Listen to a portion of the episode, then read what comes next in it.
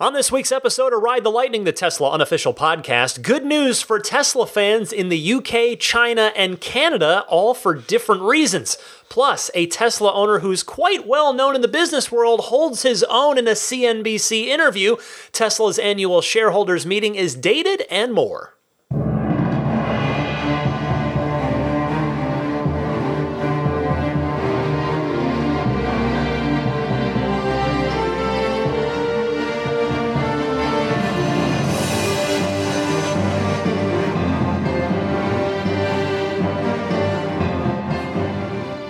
Howdy, friends. Welcome to episode 196 of Ride the Lightning, the weekly Tesla unofficial podcast for May 5th, 2019. I'm flanked by a whining and crying Daisy the Boxer puppy. I think it's because I've got the door closed and she can hear my wife outside working away. And she's like, I want to be with her, but it'll be a lot less distracting if you're in here, Daisy. Well, I have to say, literally anything feels like a slow news week compared to last week. I really genuinely think, looking back on it, that last week was the single busiest week of Tesla news that I've ever seen since I've been doing this podcast, which is now eh, almost four years. We're getting close to that. And I'll tell you, that's saying something because the actual slow news weeks for Tesla are few and far between. Uh, on the plus side, when I was doing my notes and preparing for the show this week, this week felt like uh, if you if you ever played baseball at any level from you know little league on up, when you walk up to the plate, when you walk up to bat, after swinging your bat in the on deck circle with the big donut weight on it, it, uh, it just felt light and easy this week. I was like, oh okay, only uh, seven smaller stories, no problem, because that's I think that's what I've got lined up to talk about this week. But yeah, plenty to talk about. So let's get started. And uh, first up is excellent news for the UK. As those of you who are in the UK have probably already heard and likely been emailed about, and many of you already placed your order, yes, Model 3 orders for right hand drive cars in the UK are now being taken as promised by Elon last week. The initial delivery estimates are June, which means, thinking about it here, the Tesla is probably going to be doing a big run of right hand drive cars for at least a week or two this month here in May.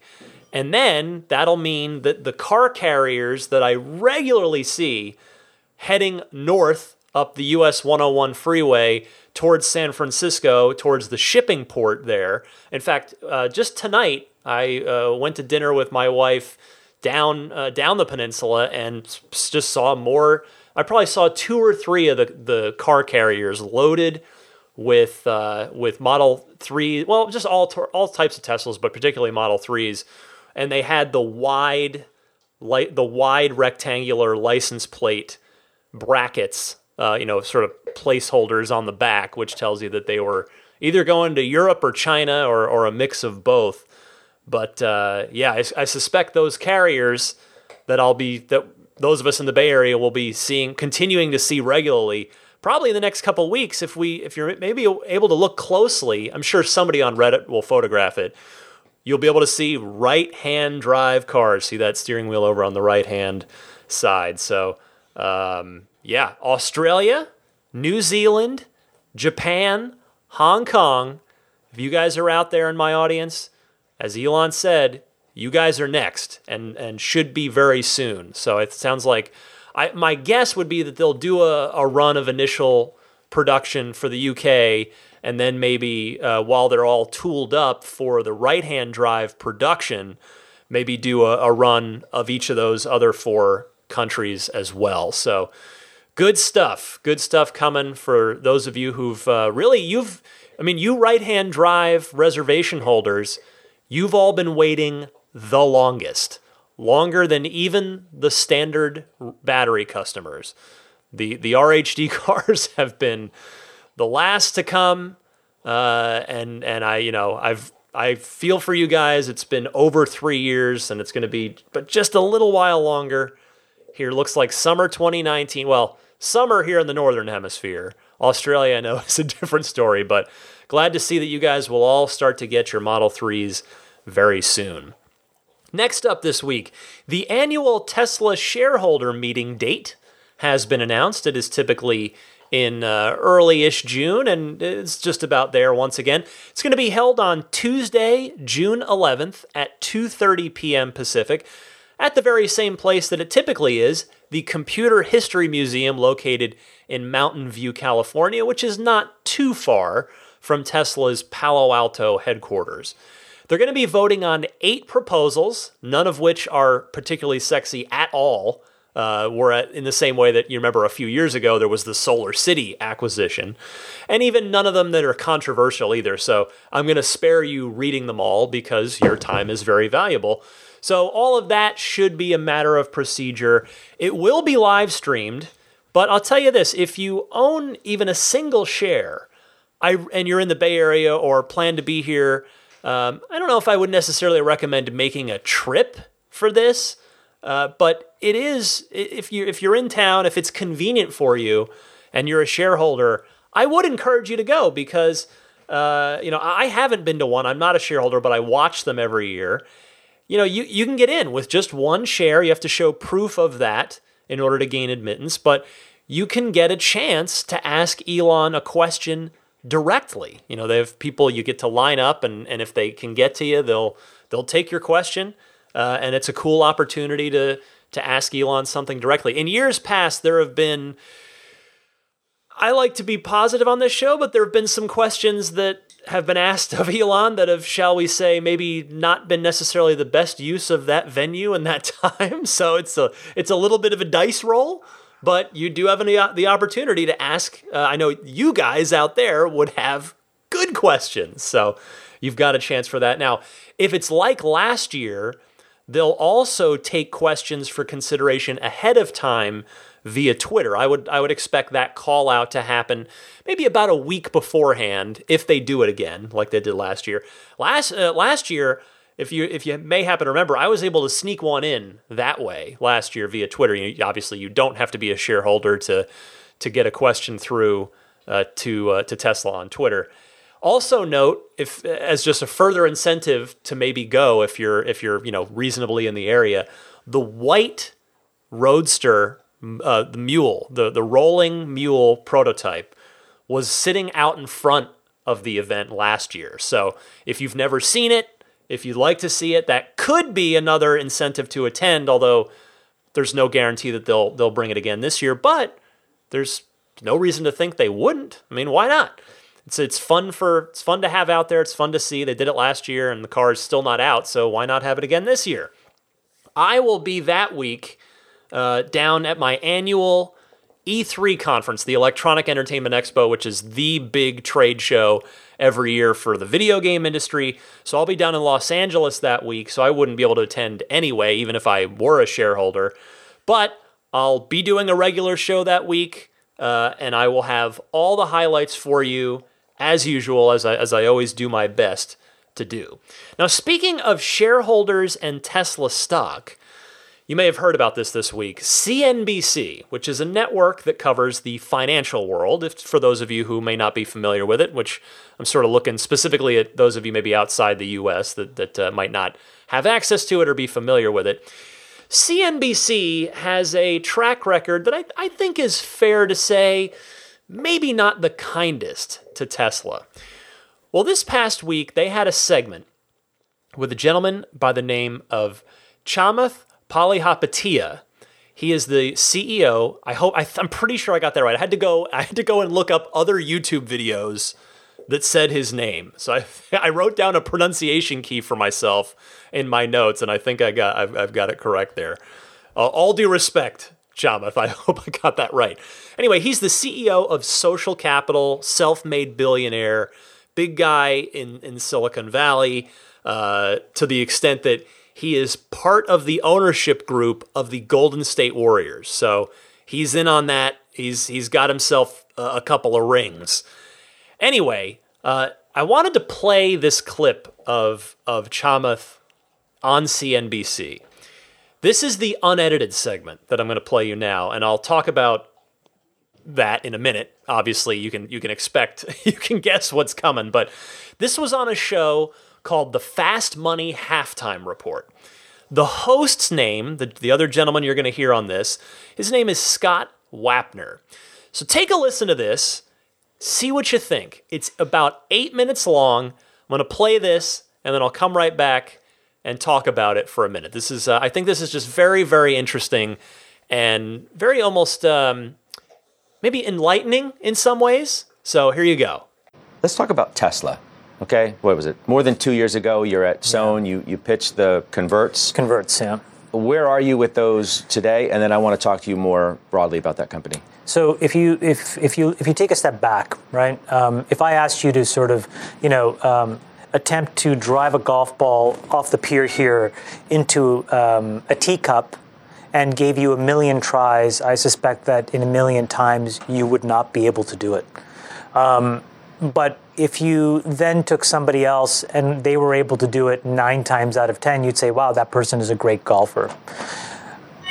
The analogy that I would make is Elon basically did that equivalent. He was able to send a rocket into space, do all kinds of interesting, enormously productive, useful things for the world while in space, and then come back down and land on a boat in the middle of the ocean. The kind of technical sophistication that he has in his mind, that he's been able to apply across his companies, is second to none, quite honestly.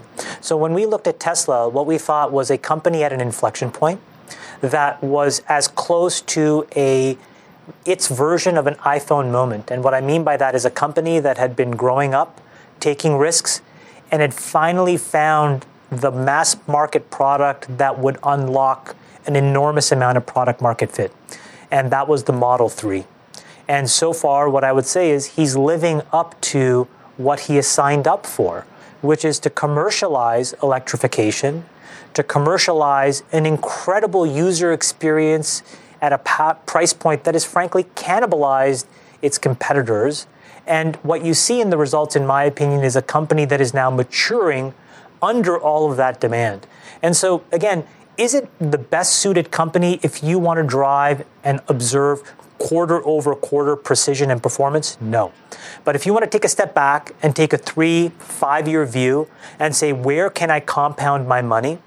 And particularly with the converts, what's so beautiful is it's downside protected because it sits on top of all the equity and the other debt. And so if you have any concern that there's liquidity issues or if you have any concerns that the company may have to sell, they get paid first.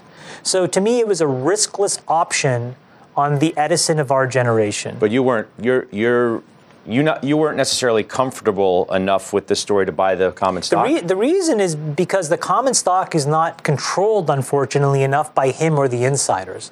What it's controlled by are a bunch of vulture-like venture and hedge funds, mostly hedge funds, who like to prey on that company. If you look at, for example, the Twitter traffic, or if you look at the forum traffic around Tesla, the amount of hyping or under-hyping, the amount of sniping is enormous all of that signals to me that it is a market that is out of the control of the founders and the executives and firmly in the hands of financial manipulators. Well, come on. So I mean, uh, my uh, perspective is buy the bonds, you're protected, and allow Elon to execute.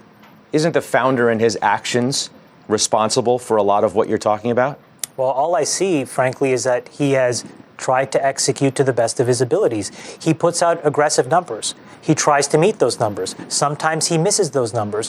What would you but rather? Often ha- he misses the numbers. But that's okay because in the course of the year or in the course of the five years, if you take a five-year step back and say what has he promised in 2014 to what is he doing in 2019, you'd be ecstatic. Similarly, if you take a step back and say from 2019 to 2024, let the man do his job, will we be better or worse off as a planet, as a species, as humanity, as consumers? We will be better off. And no one debates his, his genius. It's, it's lauded, um, celebrated. It's the fact that he, the way he runs his company. You're, you're comfortable with, with that? If you're an investor in, in Tesla, you're 100% comfortable with the way he is a CEO? Yeah. Yeah. None of the actions that he's done over the last year uh, or so give you pause at what, all. What like what do you mean? Meaning, the Model Three is an incredible car. I just bought one. It's incredible. I bought it the but way funding that it was secured. I mean, what was that? Okay, maybe he stepped out of bounds. My point is, you're getting caught up in the window dressing. I'm focusing on the main course. The main course is on the table. The choice for you as a buyer or a seller of that stock is do you want to eat it? If you get caught up in all of the stuff around the edges, maybe he may mistweet from time to time. My point is, who cares? Your job as a smart investor is to separate the facts and the news from the fiction and the noise. And all of that stuff doesn't matter. It does not change the fact that tens of thousands of consumers are buying that car faster than they can get their hands on it. It doesn't change that the minute you sit inside that car, your definition of what is expected is altered forever and you wonder why every other car around you that you ever step in, that you may buy, doesn't have the same things that that car offers. So at the end of the day, whether you like his style or not, his substance is irrefutable. Sure, but I, I walked down the street here in San Francisco the other day. I see a, a billboard for the new Audi uh, electric car that's coming. I mean, competition is coming if it's not already here, that gives you no pause? You're right, because uh, I remember all the Zune media players I bought after Apple released um, the iPod. I also remember the enormous number of amazing smartphones I bought when the iPhone was launched. It's not what people do. You know, it tends to be the case that when you redefine expectations and you have a category leader and you have an indelible brand and a mark that people recognize, the easiest decision, let me be a little pejorative, the lazy decision is to pick the winner and go with it. And in this case, there is a clear winner in electrification. It is done. That die has been cast. And so now the question is can he build the infrastructure to deliver the demand? And if given time and if given patience, I believe he will. And I vote with my money that he can do that. And everybody that bets against him can do that as well. But at what stake, really? Because it's not as if there's no downside protection for the stock. The people who short this company are so short sighted because the number of companies that would come out of the woodwork, you don't think that Apple, with $200 billion of cash, backstops this company and has a chance to enter a trillion dollar market overnight by buying that business if it gets imperiled in any way? Google, which already tried to buy it, wouldn't try to buy it again? I'd say it, it, it's a risk. So, what are we betting against? We're betting against a cleaner earth because we don't like that. We like to suck in the carbon monoxide and the fumes from all these cars. We're betting against f- beautiful flat screens, beautiful ways in which to manage your experience inside the car because we don't like that. No, we're betting Why? against whether he can deliver what he says, the fundamentals of the company. That's what they're well, betting the fund. against. No, no, that's not true. People are betting against his style. They don't like his style. It's not just that. It I mean, is come on, there's that. people, there's smart people like Jim Chanos. He's a smart investor. He's not betting just on his style. Six, Jim Chanos makes money once a decade. And while the market rips up, the guy just bleeds money and he's never on CNBC. And every time something works, he's there for five minutes. Great for Jim Chanos. Fantastic as a hedge in a portfolio where you have 1% in a short fund. But the reality is, being long equities makes sense. Being long innovation makes sense. Betting against entrepreneurs that are changing the world has never been a profitable endeavor. Why start now? I'm sure Mr. Chanos is going to take issue with your numbers and some of your comments. And I'm happy to post him. my returns against Chanos anytime he wants. Right. we'll step away for a moment. Up next, widely followed tech investor Dan Niles making First of all, uh, round of applause for Chamath. That was so brilliantly handled. So many great lines in there. Just like ultimate, just comebacks.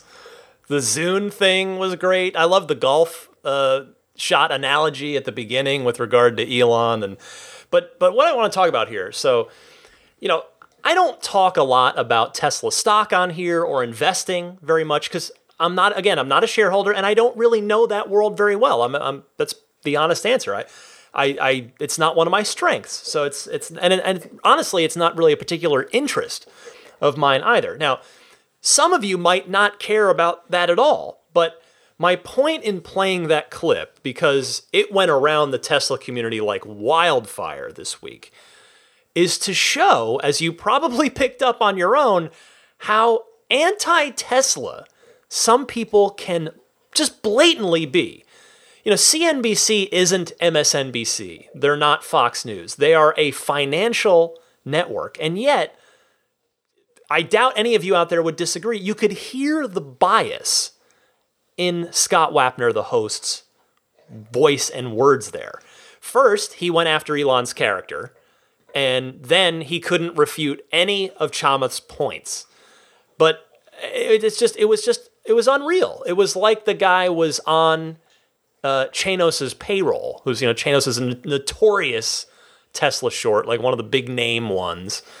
Uh, and you heard you heard Chamath just just ripping ripping into uh, just major uh, sick burn on uh, on Chanos there at the end. But you know, and that's so you know I want to dwell not as much on the negative with with the host there, but just again to come back and talk about how great Chamath was there, how how uh, impressive he was.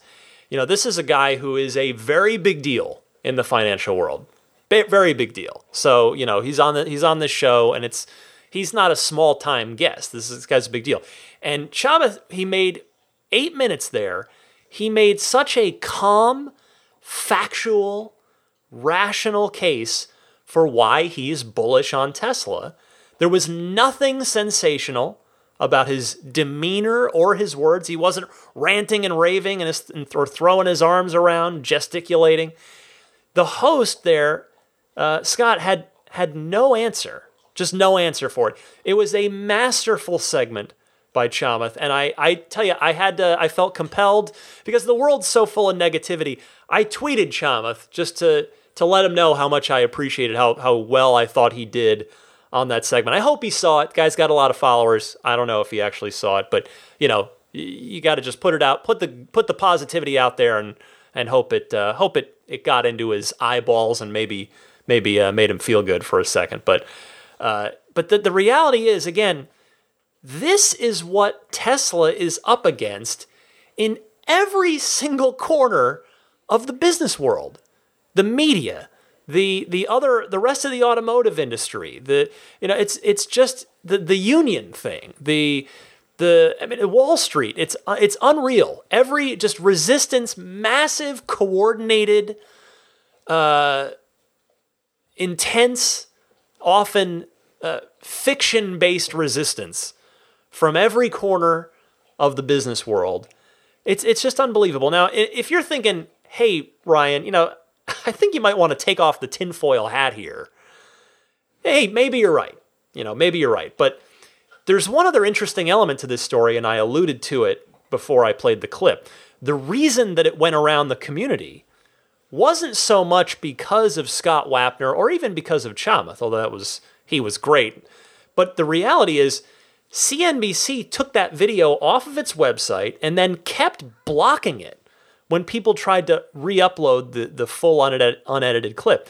And when they finally, even Elon called it out on Twitter. And after that, they did post it themselves, but only on their website, not on YouTube. And it was an edited down version to remove some of Chamath's comments there. So it, it's just, again, it's crazy to me, even though, I mean, you, you, you think, hey, well, maybe I should be used to it by now. But it's I think it's not okay to normalize this stuff. We've got to keep keep calling it out as bad and crazy and not right and not normal. But this is what Tesla's up against every single day. Uh, thankfully, thankfully, as Chamath wisely points out in that segment, the product, the Teslas, the cars, the product is simply too good. That is why Tesla keeps winning despite these constant gale force headwinds that are constantly in their face. You know, I think back to John DeLorean. For those of you maybe that are newer listeners, you didn't hear episode one, you haven't been with me, maybe you don't know. I, I used to own a DeLorean. I uh, I had it for 12 years. It was my dream car as a kid. From when I saw Back to the Future, that was it. That was the car that was the most amazing thing I'd ever seen.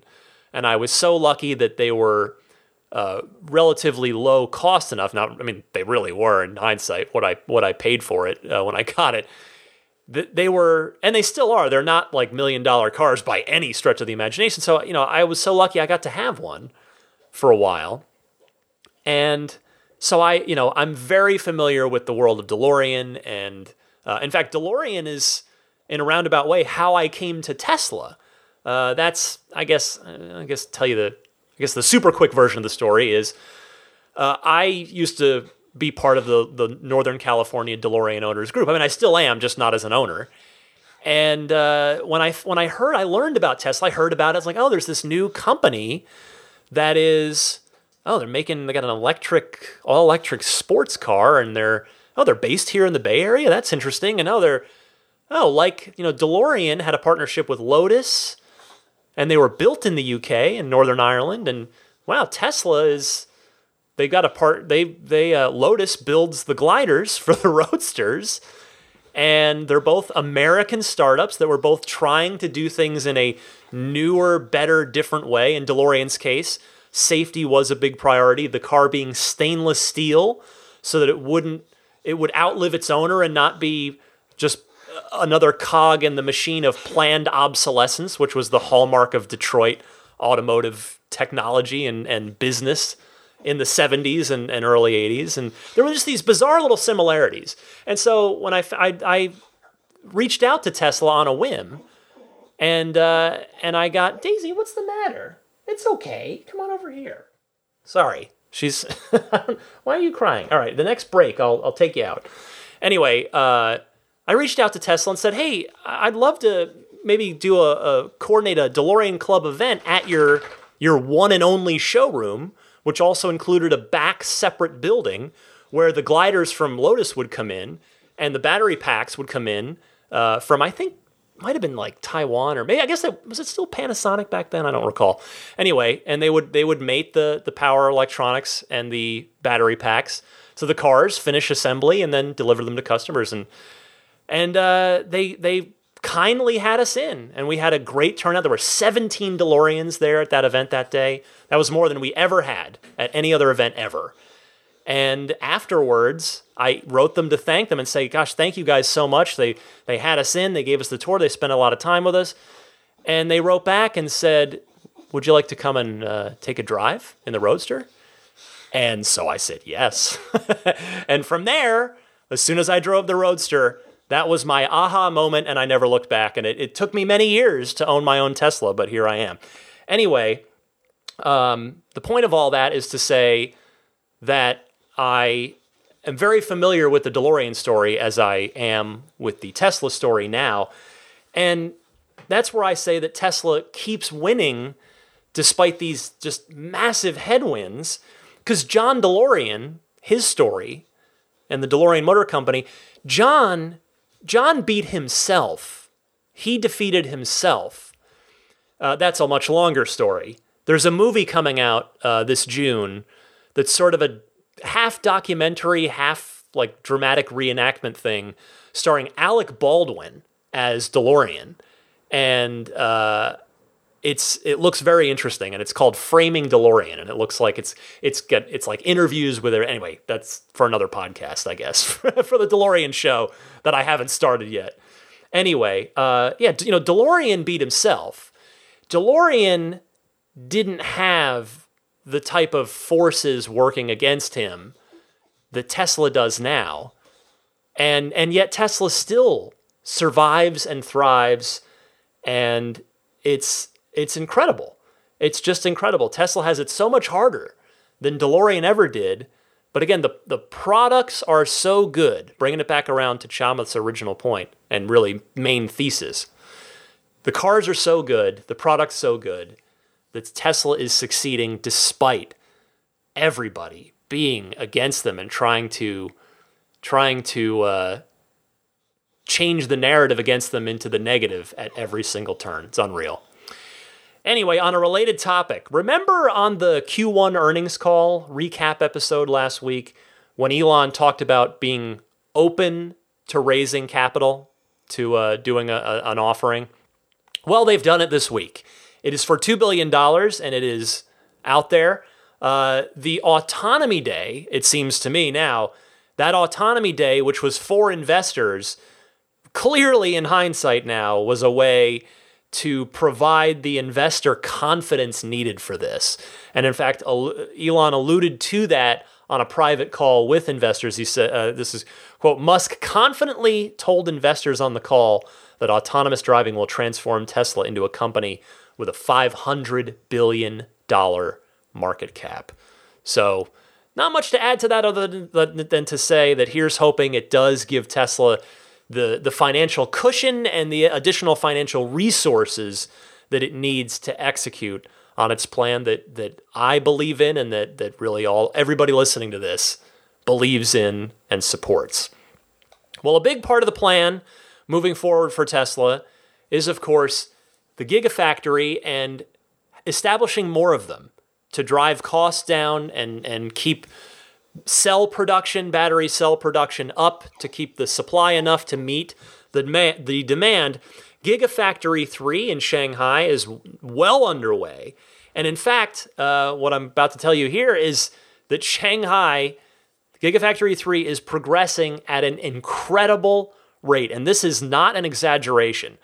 Teslarati, via a Chinese publication called the Global Times, reports, quote, local news agency The Global Times paid a visit to Gigafactory 3 last week where the publication was able to get some information about the project from one of the workers in the facility.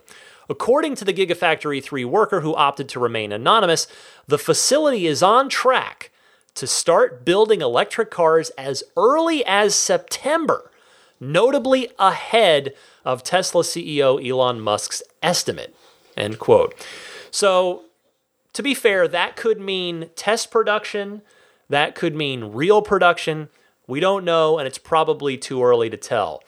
But if you follow Tesla stuff on Twitter at all, you've probably seen the almost daily updates that seem to go up both in picture and video form.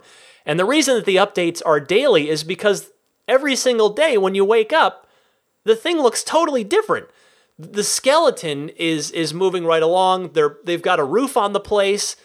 It's unbelievable. Apparently, it is on track to quite possibly break China's record for the fastest quote industrial grade facility construction project ever, which currently stands at that the, the current record is 17 months to completion. But remember, Remember Elon's previous comments about production in China at Gigafactory 3. They're going to be focused on cranking out standard range and standard range plus Model 3s, which, of course, are all the same cars from a manufacturing perspective. I mean, it makes sense, you know, given that they're going to be, they, they of course have to scale up. They just can't hit the ground running at 5,000 cars a week. Remember, the plan is to get up, hopefully get up to 1,000 cars per week by the end of the year. Uh, so, you know, they'll be able to build a whole lot more 50 kilowatt battery hour cars than they can 75s, in, you know, the long range and the dual motor variants with with the as they initially ramp up and and they'll have I'll tell you they've got about thankfully they are so ahead that they're going to end up having roughly 9 to 12 months or so in order to get up to speed and then they should, at that point, hopefully be able to hit the ground running on Model Y production when Tesla's ready to build those next fall. So exciting times ahead for Tesla's gl- uh, growing global footprint there. Meanwhile, good news in Canada. Let's continue our trip around the world. A quick note here Tesla clearly wagging its finger at the Canadian government for setting its electric vehicle rebate up so that it excluded the Model 3. You may remember me talking about that story a month or two back. It is offering, Tesla is offering a 150 kilometer range Model 3 just so that they can squeak under the MSRP limit in order to qualify for the 5,000 Canadian dollar rebate. So if you're doing a double take right now and be like, wait a minute, 150 kilometers, yeah, you were right to to uh, do that double take. So the conversion for those of us in America, that is 93 miles. That is a 93 mile car. So it's obviously software locked. Uh, basically, Tesla doesn't want you to have that. You can order it if you really want to, and then uh, software unlock the rest of the range. Or more preferably, the standard range plus is actually able to be sold at regular price and it still qualifies for the rebate because the rules of this rebate program state that the base model has to be under a certain price, but any any options or things that you add don't count against the limit. So you can get you can load up autopilot, uh, you know, white interior if you wanted, all that stuff. So the standard range plus is good to go.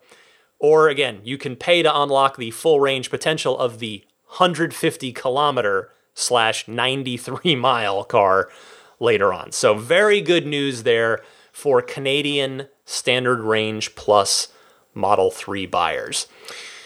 Just a couple more quick notes this week. Uh, one is that a, a smaller demand lever is being pulled by Tesla right now. From right now through May 27th, so the, the bulk of this month, Tesla is offering 5,000 miles of free supercharging uh, for new orders that are that you know use a referral code, which the referring person also gets. That's up from the 1,000 miles that it had been offering since the relaunch of the referral program. And I have to tell you, I like this better than the six months of unlimited supercharging that they were offering last year because, you know, in my opinion, I think most people probably wouldn't use 5,000 miles worth in six months anyway, no matter what they were doing. So this way, you can use those miles anytime. So if you're going to take a, say, 2,000 mile road trip this summer and maybe another one over the holidays in, in the fall slash winter, you'll be able to get full value out of that perk rather than, you know, maybe a thousand or two miles in the in a six month window. So again, on that, make sure if you are going to order a car, and this applies to anyone anywhere, uh, UK, China, uh, Europe, or the US, North America, Canada, make sure you use somebody's referral code because now, yeah, 5,000 miles on the table for you if you're ordering 5,000 free miles worth of supercharging. Again, please consider my code a last resort. Find if you've got a friend, family member, coworker that uh, whose, whose code you can use. Get your get both of you the, the miles. But if you don't have any other Tesla owners in your life, uh, I uh, you you're welcome to use mine again as a, as a last resort. So you order from the link which is ts.la slash Ryan seven three zero one four. But hopefully you've got another person in mind that you can use. But uh, yeah, that is a nice perk. Five thousand miles. That's a lot of supercharging miles. That's almost across the United States and back. That's a yeah. It's about eighty percent of that trip of, of going across country from San Francisco to New York and back. So that's pretty darn cool. That's a that's a nice nice bonus right there. And finally this week, Tesla pushed out new safety features to the Model 3 fleet late this week. In fact, yesterday as I record this Thursday, Thursday night even, with the Model S and Model X to follow suit very soon.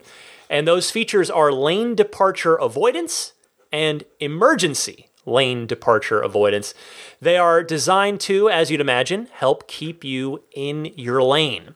And uh, you know, th- those are self-explanatory, but just a quick a quick note here. Again, this is what rocks about Tesla. One of many things.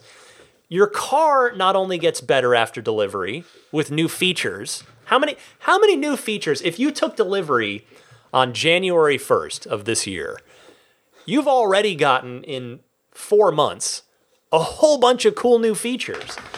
So your car not only gets better after delivery with new features, your car gets safer since you bought it. Think about that for just a second. Your car is safer now, has more safety features than when you bought it. That's awesome. That is just so cool. I love it. Hats off to Tesla and the Tesla team. That is great stuff. All right, that's the end of the news segment for this week. I'm going to come right back. Got a full complement of Ride the Lightning hotline calls from you guys, all queued up and ready to go. Stay tuned for that right after this.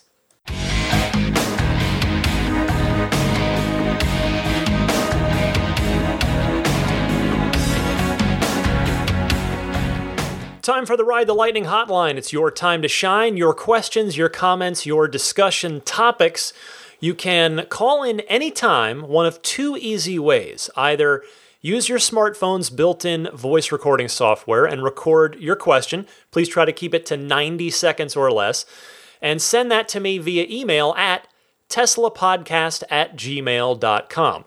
Alternatively, you can do the same thing, try to keep the call to 90 seconds or so, and you can actually call into the Ride the Lightning hotline. You're just calling and leaving a message to the toll free number which is 1 888 989 8752. Again, that's 1 888 989 TSLA. And hey, if you know someone special with an upcoming birthday, anniversary, graduation, or some other special occasion, you can give them a unique gift of recorded voices from friends and family telling them why they're special.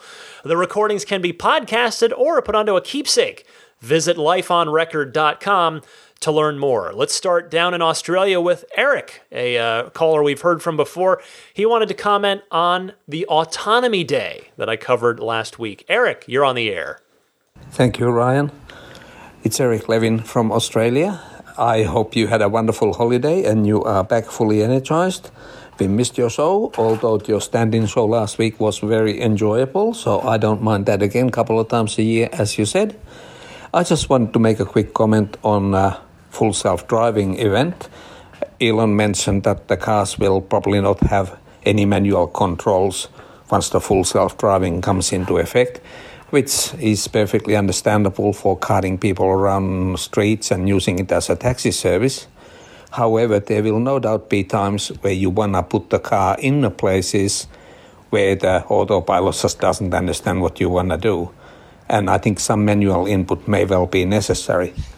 Perhaps we can remove the pedals and the steering wheel and replace them with a small joystick that disappears maybe into the dash. You can call it out when you need it, and it could be speed limited to maybe 20 or 30 kilometers per hour, or perhaps geo fenced so that you can't use it on public streets. Love to hear your thoughts on that. Love your show. Great to have you back. Thanks, man. This is a fair point, Eric, and thank you for the kind words, by the way. It seems like there are just so many million edge cases that deleting the wheel and pedals feels like an impossible step. But Elon sounded so, at least to me, sounded so nonchalant about it. And he's obviously looking at this stuff every day that they must be planning for just about everything. I do agree that there might need to be some way to manually override a car without that doesn't have any inputs in it if if necessary you know, some sort of plug-in could work. I mean, heck, the military uses Xbox controllers to guide missile systems. I think they got they've used it for something. I think it's missile systems. So maybe you know maybe, maybe literally an Xbox controller could do it hooked into a PC that's at the Tesla mothership tapped into the car. I don't know. You know, tr- be like a game of Forza Motorsport, the most realistic game ever.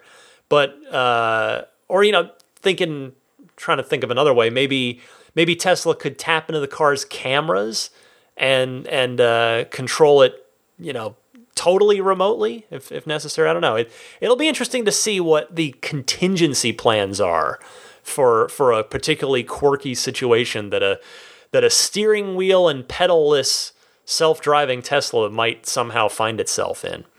Anthony from Los Angeles is up next. He has some comments on Tesla's Q1 loss that was covered last week on the earnings call recap. Anthony, go ahead. Hey, Ryan, this is uh, Anthony from uh, Los Angeles. I just thought I had to call in because you know I'm seeing the tweets about Tesla's 700 what million dollars uh, uh, loss uh, from Q1, and I just I'm mind blown. I, I I feel like with this uh what Tesla with this S and X announcement, you know, with the, the new drivetrain, this new 370, uh, you know, mark. I feel like this is, you know, I feel like this is a, uh, maybe a something to calm down the the investors uh, because of the you know the S and X selling horribly. And I just wanted to get your thought on this. Is this you know w- was this pushed out early? Was it this upgraded S and X? Was this pushed out early? You know maybe maybe this was done, but not the exterior redesign, and so they just like decided let's push out the the uh, you know the drivetrain uh, upgrade and, and the suspension all that stuff.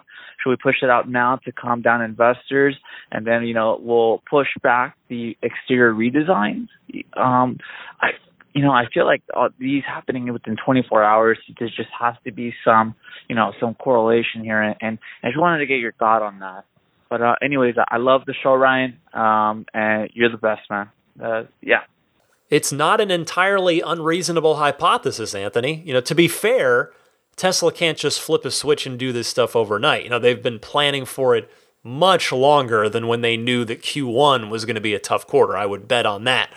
That said, we can't necessarily rule out the possibility that these efficiency and suspension updates were going to be part of a full or at least a bigger redesign, and maybe they did pull it in earlier into Q1, or I guess, sorry, Q2, sorry, uh, when they realized that the S and X sales were slumping a bit and it was going to be a bumpy quarter. So, uh, you know, it's also possible that we could switch out one word from your call.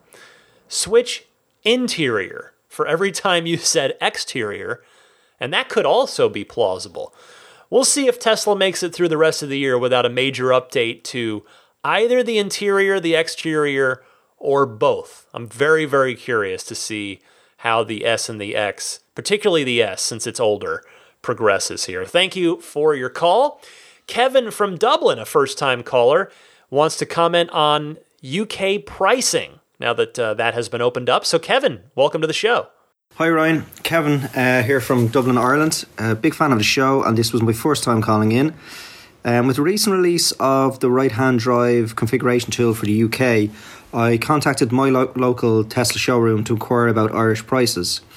I was told that the standard range plus price will be 49,000 euros, which is the equivalent of around 55,000 US dollars. This 49,000 euro includes a government grant of about 5,000 euro on the purchase of new Irish EVs. I'm a big Tesla fan, but I feel it's as important to highlight their failings as well as their successes. $55,000, in my opinion, is not an affordable car. Uh, I think Elon has failed to meet his targets for a mass market, affordable EV car, which is especially annoying for us in Ireland because we have to wait two years uh, since the release of the car to e- even configure a Model 3.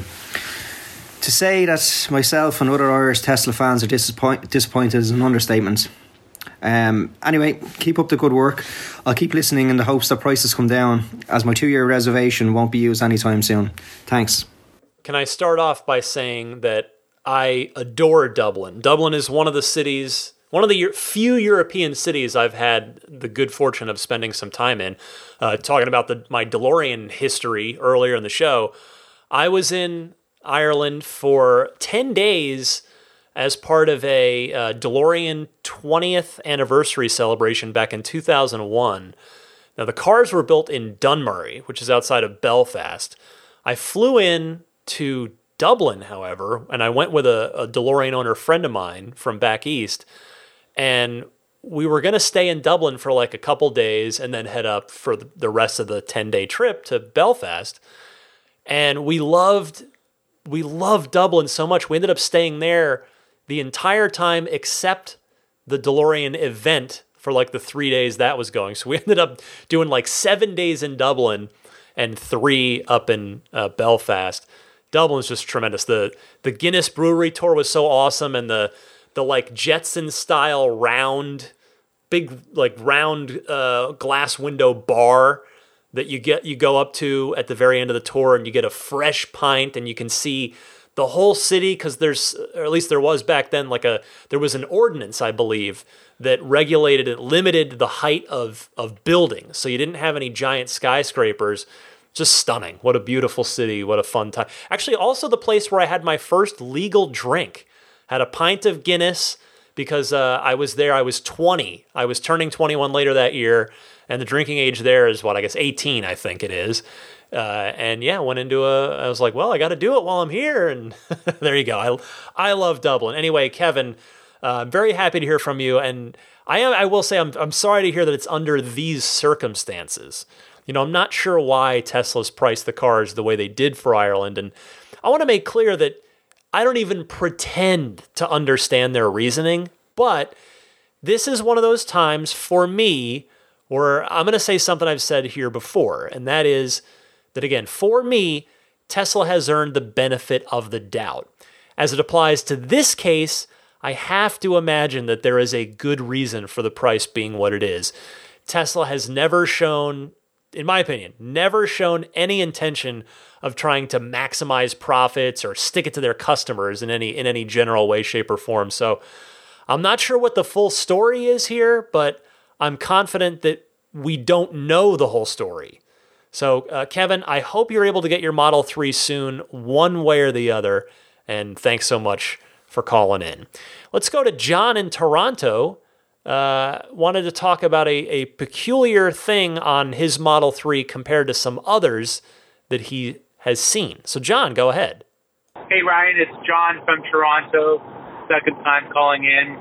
Uh, great podcast, as always. I have a question for you. On my Model 3 all wheel drive dual motor, or sorry, long range uh, car, I got in October of last year.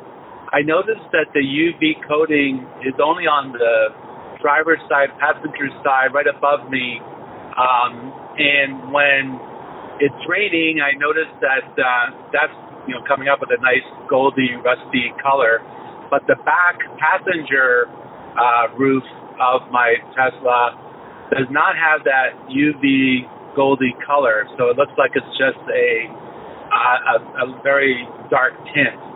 Um, I have noticed that on other Model 3 cars, that UV glow is coming from their back windows as well, and I'm not sure why mine isn't doing that. So maybe you can uh, give me a hint as to why I've got this situation and others have uh, the full UV coating on top of their roof. So that's it. Thanks again. Talk to you soon.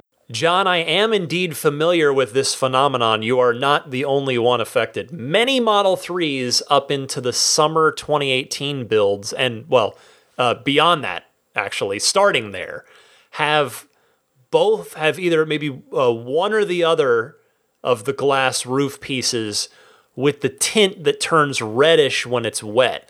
Um, most of the early cars meaning kind of up through summer, basically that first year of production, which I come in at the tail end of, uh, have both roof pieces have that reddish tint. So there seemed to be a, I don't even know if it's fair to call it a window of time where this has happened, uh, or if it's just sort of a hit and miss thing now, seemingly based on it's got to be a multiple supplier thing for Tesla, multiple glass suppliers. So where, where one or the other doesn't have the reddish tint on it. Now, according to Reddit discussions at the time, and again, I'm talking last summer here when this first popped up and people were noticing it, folks would contact Tesla and get told that it was that the glass has the same UV protection. It was just made differently and didn't have that reddish tint to it when it got wet. So apparently it's totally fine. There's nothing faulty, there's nothing lacking about the glass that doesn't have the reddish tint to it. You don't need to request a replacement of any sort. So I hope that helps. Hope that helps uh, us clear up the mystery just a little bit. I'm going to go now to Charles in Phoenix. Has some questions uh, now that his first summer in Phoenix is coming up with his Tesla. So I'm well familiar with Phoenix summers. Charles, you're on the air. Hi there. This is Charles Kendall from Phoenix, Arizona. Uh, I was calling because uh, it's gonna be my first summer here with the Tesla, and as it started to heat up, I uh, has that setting so that the AC kicks on every time it gets above 104 degrees. Uh, so I've asked a few places, and I keep getting conflicting answers. Um, should I leave that on uh, throughout the summer here in Phoenix? Because that would be pretty much all the time. Uh, like the thing is, I'm not too worried about heating it up before I get in because I can just do that from the app. But is it actually protecting the electronics on the inside of the car? If that's the case, then I'll go ahead and, and leave it and I'll just plug it in as much as I, as much as I can. And that's pretty much it. Uh, it's first time calling and I've been listening for a while. Mm, thanks. Bye. Hi, Charles. Welcome to the podcast and thank you for your call. Well, the cars are designed to operate normally, including all their electronics, like I'm sure you're thinking about, you know, the screen and the battery pack. They're all designed to operate normally in pretty extreme temperatures either way, hot or cold. So the short answer is you don't have to worry about it. It's good of you to think about, but I've got plenty of listeners in Arizona uh, as well as family members who could call in and reassure you. By the way, a note to my Arizona friends no need to do that unless you've got any specific advice for Charles. You know, my cousin Pat, who I mention from time to time, he's had his Model S for six years now. And while his is garaged at home, it obviously spends plenty of time out there in the heat. He's totally fine. His car is totally fine. You know, any car in Arizona, I speak from personal experience. Remember, uh, just I don't know why the DeLorean theme seems to be uh, threading through this episode, but so be it. I owned a DeLorean in Arizona for a few years before I moved here, and I drove it every day. And that thing was, remember, stainless steel body and toll booth windows, which means they were little tiny window cutouts. The whole window in the door didn't go down. It was just the way the door was cut, the way the door was shaped. Only just this little tiny thing where you could stick your arm out. They were called toll booth windows because they were big enough to roll down. Of course, they were power windows. So it was like boop, and the thing was down in two seconds. Stick your arm out, and they're you know in the 80s when back when we had toll booths that you would actually have to throw money into. You reach your arm out and throw your money into the toll bo- into the wind into the basket.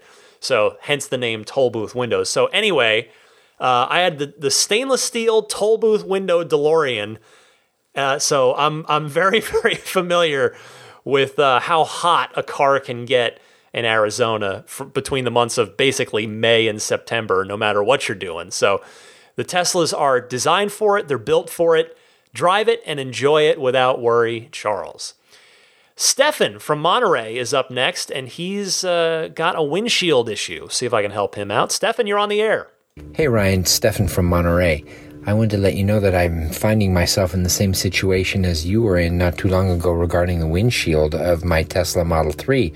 I picked up a rock which caused a little chip, and because of the heat, developed into a long crack along the whole front of my windshield. It's almost across the whole thing. And I went to my local MEAL authorized service center, filed the whole claim with the insurance. That wasn't the problem. But Tesla doesn't have any windshields. I called Tesla customer service, and indeed they they don't know when they're going to get them in. They're having a supply issue with uh, with the supplier of the windshields, and they couldn't even give me a time frame. So it's really frustrating. So when I heard you talking about your story, I thought, well, I'm glad I, I didn't find myself in that position, and here I am actually in that position. It's really disappointing. So now I really can sympathize with what you went through. So I'll keep you posted. Thanks. Bye. Hi, Stefan. Two quick things I want to say about this. First, we heard Elon talk not too long ago about service and parts being his number one priority, and they're getting parts into service centers. So let's hope that that's happening sooner rather than later to help alleviate these exact kind of situations. Second, I have one piece of advice for you if you haven't tried this already. Log into your Tesla account, go into your car, know, click on Manage next to your car, and then click on Request Help. Choose Body Shop from the drop down menu, and then summarize your situation, ask for some help politely, respectfully. In my experience, that will get seen by someone. That's going to create an email that's going to get sent to an email alias that is checked by human beings. And hopefully, that'll help get things jump started for you. Good luck to you. Dave from here in San Francisco uh, has a question about supercharging. Dave, go ahead. Hey, Ryan, this is Dave from San Francisco again. I'm getting to be a regular caller here. Hey, I just, uh, I'm sitting here at an EV event in uh, San Francisco at City College, and we have a question for you about super, lifetime supercharging. Does it stay with the car if you sell it? And was there ever a time where you could, if you had lifetime charging, you could transfer it to a new car. I told this other Tesla owner that I didn't think that was ever a, a possibility, but he says, call Ryan and find out. So that's what I did. Okay. Love your podcast. Ciao. Short but sweet answer for you here, Dave. You are right. It follows the car and not the owner. It's for the life of the car, but sadly, you cannot take it with you to another Tesla. So, all the best to you, Dave. Jim from New Jersey wants to talk about the auto sensing wipers right now. So, Jim, let's hear it. Hey, Ryan, how you doing? This is Jim Pollack over in Fair Haven, New Jersey. With the um, Tesla having automatic windshield wipers, what do you think of detecting that it's raining and you're not in the car and the windows automatically going up? Just want to know your thoughts. Thank you. Uh, Jim, a short and sweet call that gets straight to the point. I like that. And by the way, I agree with you. That seems like a nice toggle to be able to set in the UI so that you could have the car do that if you wanted to, but leave it off if for whatever reason you'd rather not have the car roll up the windows in that situation. So, hey, hopefully the Tesla team out there hears your call and adds it onto the feature list.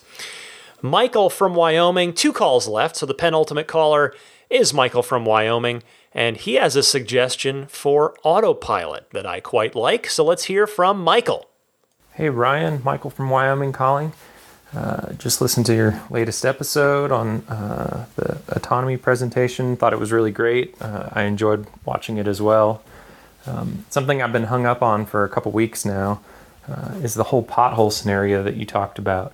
Um, you know, I, I think this is the one case where, you know, and maybe there's some others, where it'd be nice if Tesla considered these, you know, semi static road obstacles um, and plugged it into the database so that, you know, if I'm a driver and, you know, there's lots of potholes that we all hit that we try our best to avoid.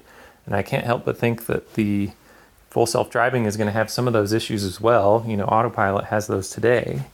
And why should I hit it and then every car behind me hit it, including the Teslas that are on the network?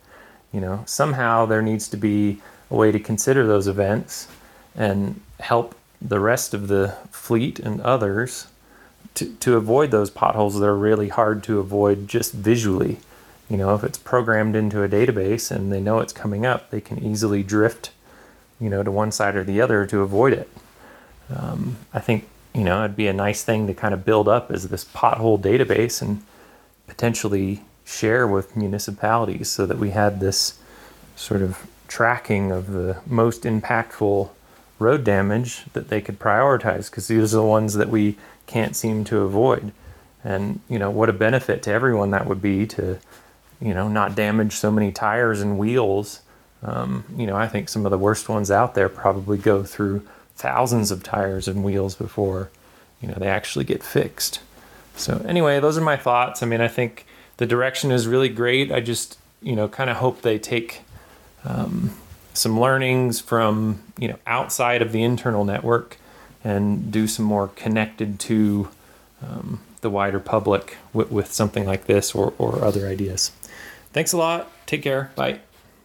I couldn't agree with you more, Michael. Based on what we heard from Andrej Karpathy about machine learning and teaching the neural net, there's got to be a way for the cars to be taught what a pothole generally looks like and then program it to maybe follow again I don't know anything here so I'm sort of talking uh, off off the cuff but maybe program it to follow some sort of protocol of either moving left if the car detects that there's no one else around or moving right if there's someone on the left, or maybe as a last resort, you just have to go over it if there's no other safe option to maneuver around it. I mean, if the neural net can be taught all kinds of weird stuff, like they were talking about, then potholes seem like a solvable problem. Uh, by the way, I also love your idea about sharing that pothole database with municipalities to try and expedite pothole repair. You are being super smart and super civic minded about that. So great stuff, Michael. Thank you so much. And our last call this week, last but most certainly not least, Ken in California wanted to comment on the standard range slash standard range plus Model 3. Go ahead, Ken. Ryan, it's Ken in California. Just a thought on the discussion on the standard range Model 3 and the standard range plus. It's pretty clear to me that they're probably going to drop the standard range Model 3 and replace it with the standard range plus and make the standard range plus the $35,000 Model 3. As soon as they can afford to do that, just getting their costs down, it's going to take a little bit. So uh, I think that's what's happening. Thanks. I hadn't really thought about it that way, Ken. Good point. Elon did say that the standard range will be sticking around, but he didn't say in what form. because they can redefine what the standard range means anytime they want. I mean, once Tesla, as you pointed out, can afford to make the standard range plus the standard, they may very, very well do just that. I think you're onto something there. Great call. Thank you so much, Ken. Way to take us home. Again, if you would like to participate in the Ride the Lightning hotline, I welcome it. I invite it. I would love to hear from you. Give me a call either by using your smartphone's built in voice recording software and emailing me your 90 second or so or less call to teslapodcast at gmail.com or just call in anytime, day or night, and leave a message on the toll free Ride the Lightning hotline. The number again for that 1 888 989 8752. Be right back with some thoughts on uh, the not so great week that I had in the spirit of adventure and uh, final thoughts for you right after this.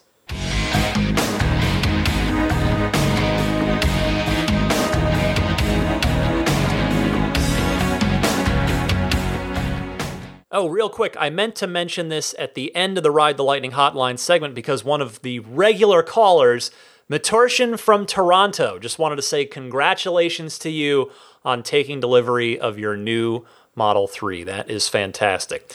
All right, as for the Spirit of Adventure, what I've been up to, I guess I shouldn't have maybe phrased it quite. It wasn't that bad of a week, but get this. I had another nail in the tire. Technically, it was a screw this time and it was seemingly in a perfectly patchable, relatively good place if you're going to get a nail. It was just right in the middle of the tread, like right in the middle of the tire, not near the sidewall at all. Uh, I take it in for service. I'd made an appointment. Took about, I guess it was about a week wait to get the appointment. I was losing, basically, when I came back from my vacation, uh, I, I had a, I was down a few psi on the right rear tire. I thought, okay, well, that's not a great sign. Uh, I went ahead, topped it up uh, with a compressor at home, and then I'm like, I better check this thing. And sure enough, found the screw like pretty embedded, pretty good in there. I was like, oh, here we go again. So I'm expecting, I make the service appointment expecting to just hopefully get it patched, 50 bucks be on my way. Well, I take it in, service uh, advisor comes out and, and says, oh, uh, sorry to have to, re- to tell you this, but it was in the patched tire. So, you know, they can't, I guess for safety reasons or structural integrity reasons, I'm not sure which, maybe both, they don't patch more than once. So if you get it, if you if you take a nail to a patched tire, they replace the tire. So uh, it just figures because you know as you guys I've I've already I've had to replace one tire because it had two it took two nails, and then uh, I had a, another nail that was patched. And so that's where I stood. It was this was my fourth nail in eight months, and all four four four nails in two tires. You know, it's basically I rolled snake eyes on the craps table. If you know, the luck could have been where I got one nail in each tire, and I wouldn't have had to replace any tires. They'd just all be patched, and it would have saved me a bunch of money. But no, now I'm in my, I've had to replace two tires in 10,000 miles. When I was talking to a, a, service tech as I was getting in my car to leave, it was just, you know, a little idle chat. I just was grousing to him, you know, very politely. I was just like, oh man, this is the second tire I've had to replace. And he goes, like, straight face, is like, referring to San Francisco streets, the, and the battle of San Francisco streets uh, and the nails in them versus car tires and Tesla specifically, seemingly, you know, at least for him, he goes, "It's a war zone out there," and it was just like, "Yeah, my car's losing. Four four nails and two tires being replaced." Because what happened was, uh, I didn't actually know which tire was the patched tire because since that patch came in, I had the tires rotated. So I just didn't know where it was anymore because it was the front left tire. And so now I know it went to the back right tire. Uh, and so, yeah, as luck would have it, like, oh man, so there's another 400 bucks. And Tesla themselves doesn't offer the, uh, the road hazard warranty. Tire Rack does. I talked about that last time. So I almost feel like what I have to, what I'm going to have to do now, starting now, is if I if and when I take another puncture, another sharp object to my one of my tires, is if it's not if it's one where I can put air in, you know, if it's a slow enough leak, I think I might have to start just ordering tires from Tire Rack, have them shipped. I mean, either to my house or even to the Tesla service center, uh, and and just like maybe keep them around with the warranty on them. because because otherwise it's just going to be an endless churn with Tesla and I'll never have the the road hazard warranty. It's just unbelievable. I, I gotta start, I gotta buy stock in Michelin because the, the P3D takes Michelin tires. Uh, I got I'm I got to buy some stock in that. Speaking of you know talking about stocks earlier in the show and the fact that I I don't know much about them, but my goodness, it's just uh, go figure. It's almost you can't help but laugh, right? I mean, it's just like my goodness. Um, the cool thing, though, that I'll mention real quick a couple of neat, sort of unicorn type sightings at the San Francisco Service Center when I was there. Uh, an original Roadster, spotted one of those at the Service Center, which even around here, even in the Tesla bubble that is the Bay Area, I don't see too many original Roadsters running around. Because remember, there were only 2,500 of them made. So even here, there are relatively speaking a large number of them, but it's still a small overall number. So I don't see too many of them. It's good, always good to see a roadster. And then the other thing I saw, which I had literally I've never seen with my own eyes before. It was cool.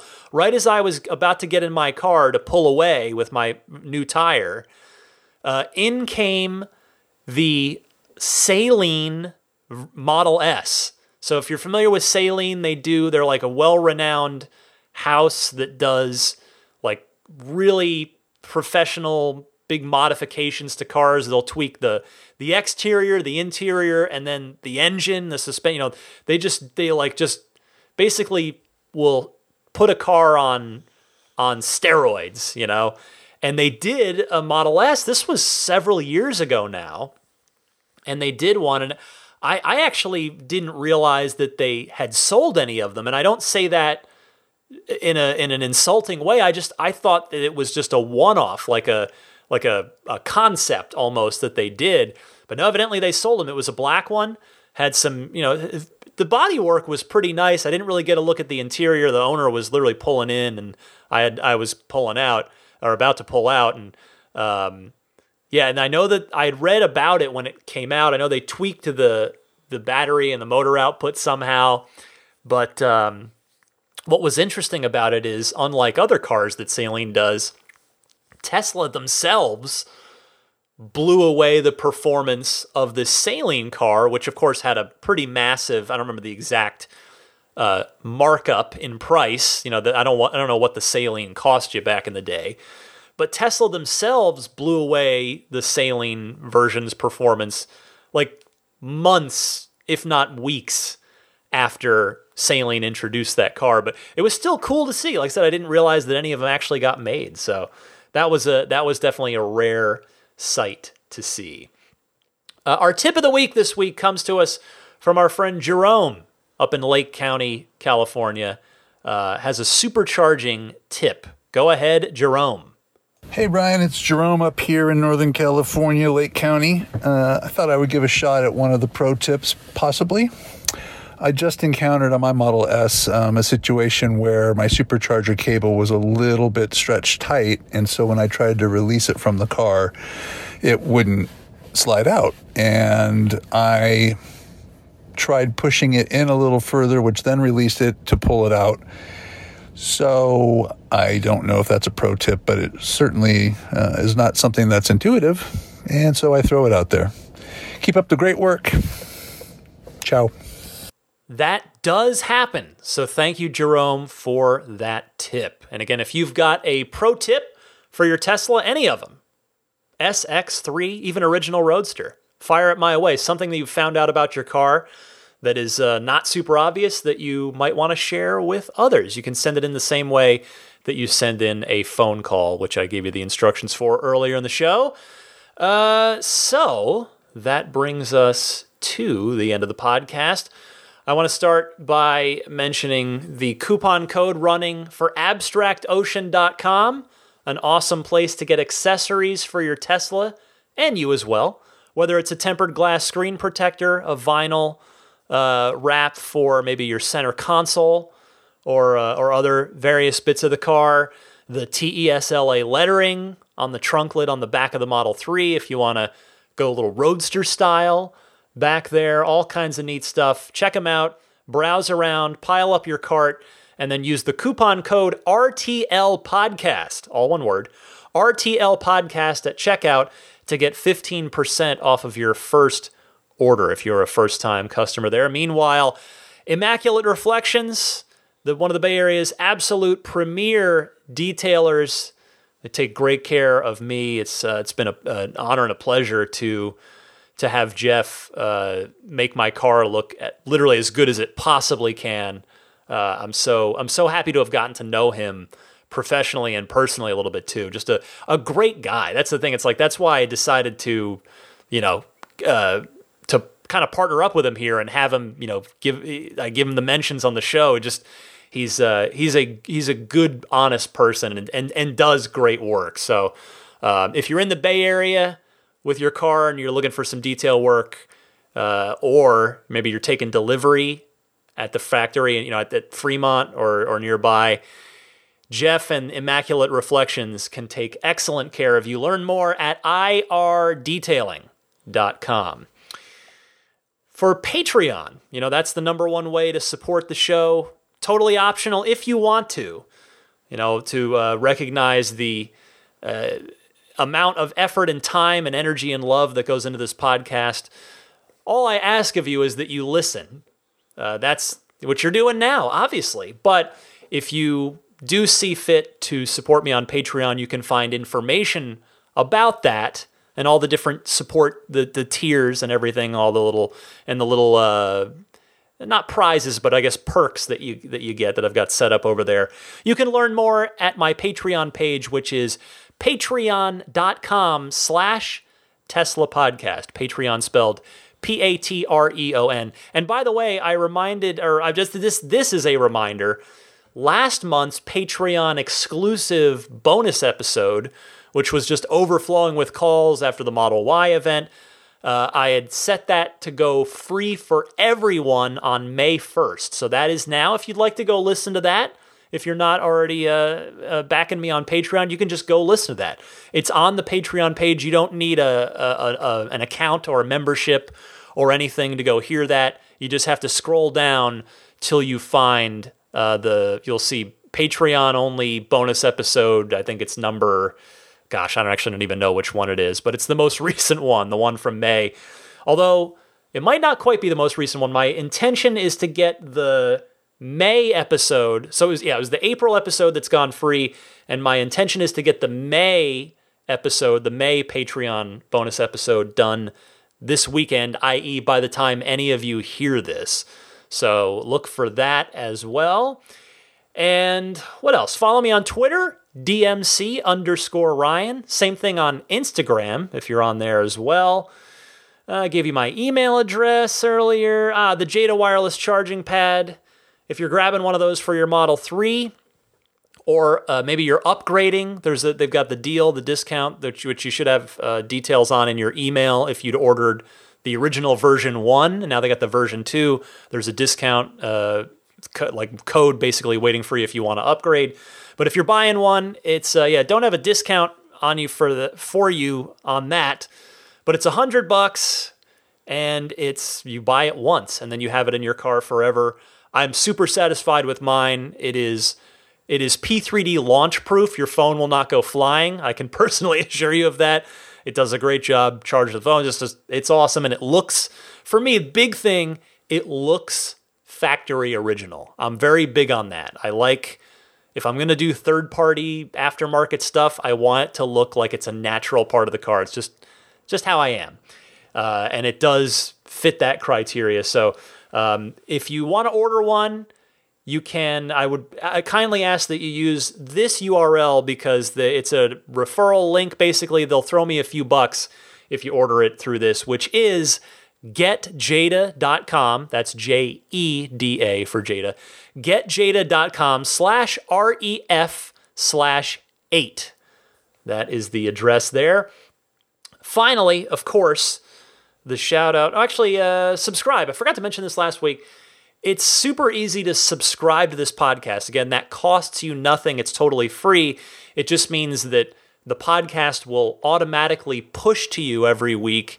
You won't have to go and seek it out yourself. So you can subscribe on any of the major podcast services. That includes iTunes podcasts, that includes Google Podcasts, Stitcher.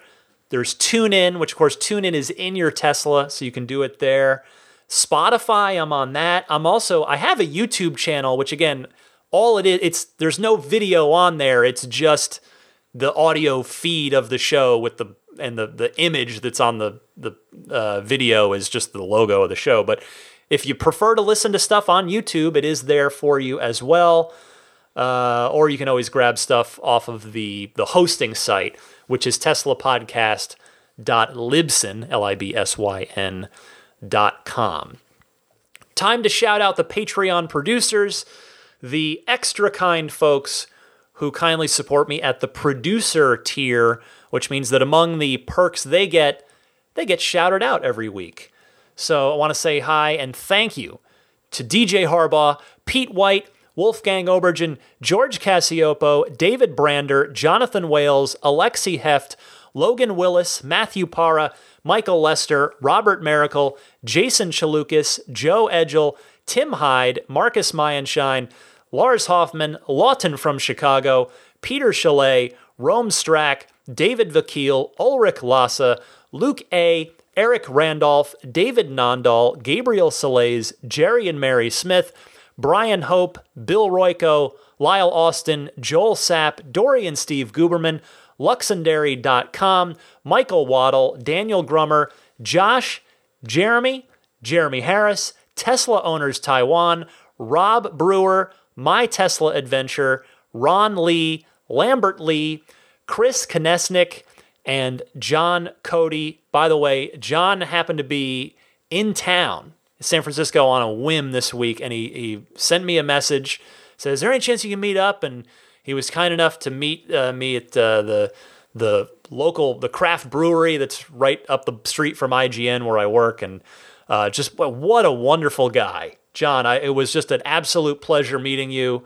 Uh, it's I am so lucky. Every time I get to meet a listener, I I'm dead serious. I've never had a bad experience where I'm like, oh man, this is this is not going well, or or or you know, in any way negative. Like it's every time I've gotten to meet anybody that listens to this pod, that listens to this podcast, it's just been a treat. It's just so much fun to talk Tesla, and I love hearing uh, the different perspectives. You know, John is lives in Huntsville, Alabama, so it's like you know just hearing about his Tesla life there versus you know my Tesla life here in the you know the the Tesla bubble. Let's let's be honest.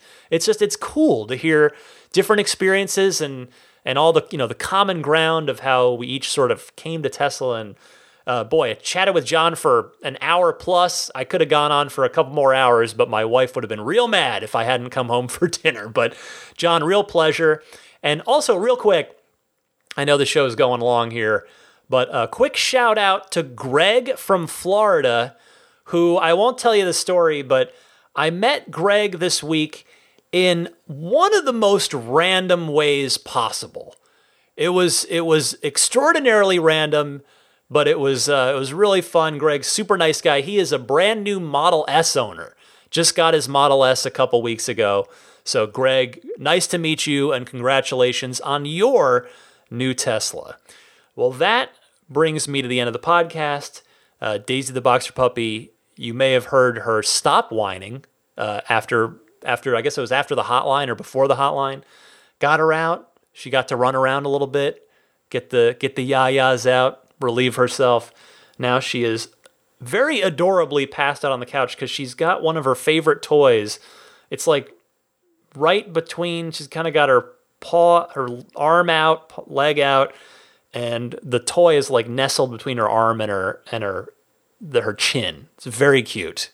It's very, very cute. So, for a sleeping Daisy the Boxer puppy, I'm Ryan McCaffrey. Thank you all so much for your time, for your attention. Uh, your time, as I always like to say, is is in my opinion the most valuable thing that you have, and I am flattered and grateful that you would give me uh, what has now become an hour and a half ish. Last week was almost two hours. I figured out last week was the second longest show ever. There was one that was a little longer, way back. I forget which one, but I, I I'll bet it was probably a quarterly earnings show, just like last week's was. But yeah, thanks for hanging in with me last week on the super long show, and and certainly this week and, and every week. Just it means a lot to me that you guys uh, that you guys listen and and give me your your time so generously. So thank you all so much. Happy electric motoring, and I'll see you next week.